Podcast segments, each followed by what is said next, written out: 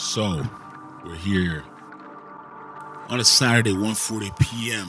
Just wanted to talk briefly about, well, not briefly, it'll go on for a while, but briefly about um, when you're engaged in verbal warfare with people trying to trying to fuck with your headspace, people who are projecting, people who are they have unresolved bullshit in their past, so they try and project it onto you and try and make you know you feel and seem as if you're somehow in the wrong for your behavior. Now, everybody can work on self improvement, everybody can become a better person, right? But there's times where you know that, look, the way things are, the way things are, and there's no, in the present moment, there's no need to really alter or shift the current behavior. Shifting perspective is always great. Shifting um, attitude is always great. But when it's coming from somebody else who's fucked up for whatever reason, probably for a variety of reasons, probably for countless reasons, you know, you gotta at some point say to yourself, look, I'm just gonna live my life and they can worry about theirs. Right? Then what happens is so through all of that yesterday, the day was going great. you know what I mean? I would just fire off some, you know, dissecting of foolish comments. And then I went on to have one of the greater days, one of the more productive days, one of the more educational days that I've had in a while. Because I was um, hospitalized up, got a bit behind on some uh, coursework for career advancement. So I was working on that. Funny because I think one of their little bullshit points was that, um, yeah, you, you, you can't use school as an excuse because it happened one day a week, and I'm just like, look, I don't know what kind of bullshit you're on, but it doesn't end in the classroom, right? It goes on and on outside the classroom with continued readings, with continued coursework, with continued essay writing, with continued brainstorming, with continued presentations and projects and so on. They don't get that. so it is what it is. But it's also funny. This is one. This is the same person that's that uh, claims that you know I was um because I do a variety of jobs. They were like they said something to the effect of yeah, you know, you may work more jobs, but I probably make more at this one job that I do. And I'm thinking this comment is a bit odd. It's probably an inferiority complex type comment. Needing to feel better about one's experience by trying to hype up their own situation and then put down yours. That should have been signal number one that this person isn't to be fucked with. But it is what it is. But what they, you know, what people, some people don't realize that they're fucking with people that are far more alert, educationally aware, street aware, been through a lot of shit later on in life, been through shit early on in life, and nothing that they're gonna do is gonna penetrate um, the reality of the force field and the shield that's been created. Right? They can't fuck with your body armor. Meanwhile, even innocuous shit that you say seems to fucking tear them apart. Which is sad, but it's how it is. But in the evening, And even today, even up until about 30 minutes ago, 45 minutes ago, had a great um, even had a great afternoon, evening, morning, and early afternoon, right? You want to focus on, and even though I just spoke about all the bullshit from yesterday from this person, this other person who's carrying my child, I'm saying, yo, this is one of the greatest experiences that we had, you know. Or maybe not, maybe I'm gonna hype it up. There's plenty of more experiences to come, but when someone is on the same as you and is seeing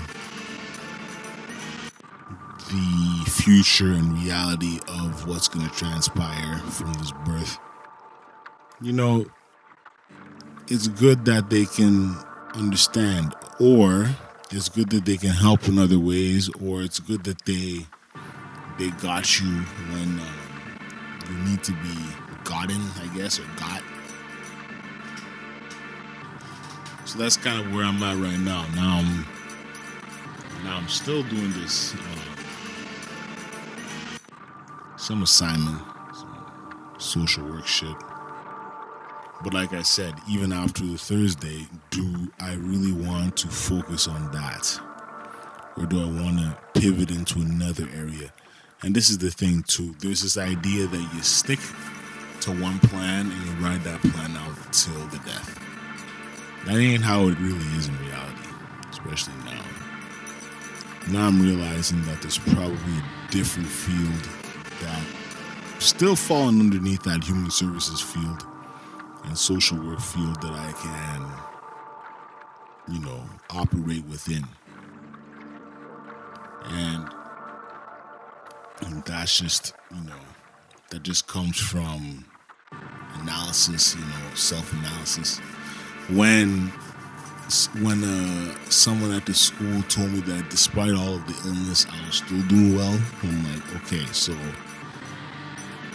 this this is a natural thing. A this ain't no. I'm not no risk of like failing at the thing that I wanted to achieve at and succeed at, and that's fine. You know what I mean? Now today, there's some banking bullshit. I know this is not all over the place, but there's some banking bullshit that I gotta go deal with soon, as in now, so that I can uh, do a little bit. See, you don't want to overshop for an infant, in my opinion. I mean, they can't play, they can't play with toys, they don't know what's going on. A lot of these things are to make the individual buyer feel better. But practically, you realize that that baby ain't gonna realize shit until probably a year from now. So I'm gonna go look for a few items that are practical, that are useful, and then I'm going to um, link up with uh, baby moms down the line, as in down the line, as in a few hours. Sadly enough, though, I was it was interesting because the other person I'm talking about, kind of valued them as a um, as a, as a as a friend, but their behavior recently, you know, even on my days off, I'm like, do I really want to spend time dealing with negative bullshit? No. So effectively, that person was cut, cut out of the picture. Um, and like I said, they were it was a covert contract shit that I was talking about before. Do a bunch of shit in order to then feel like they have a say in how you interact with them or what you should be doing for them or, you know, all kinds of bullshit. But the world's filled with people, so they'll find somebody else willing to put up with that shit. It ain't me though. I got bigger fish to fry. So, I don't I don't really want to end it. Let me extend this recording. One second. now that I'm realizing that, you know, certain realities are coming to fruition. Did I already talk about being asked about um, if I saw fatherhood coming at the age of 33? And if you asked me two years ago, I'd been like, get the fuck out of here with that shit, man. But it's true. It's happening. One second.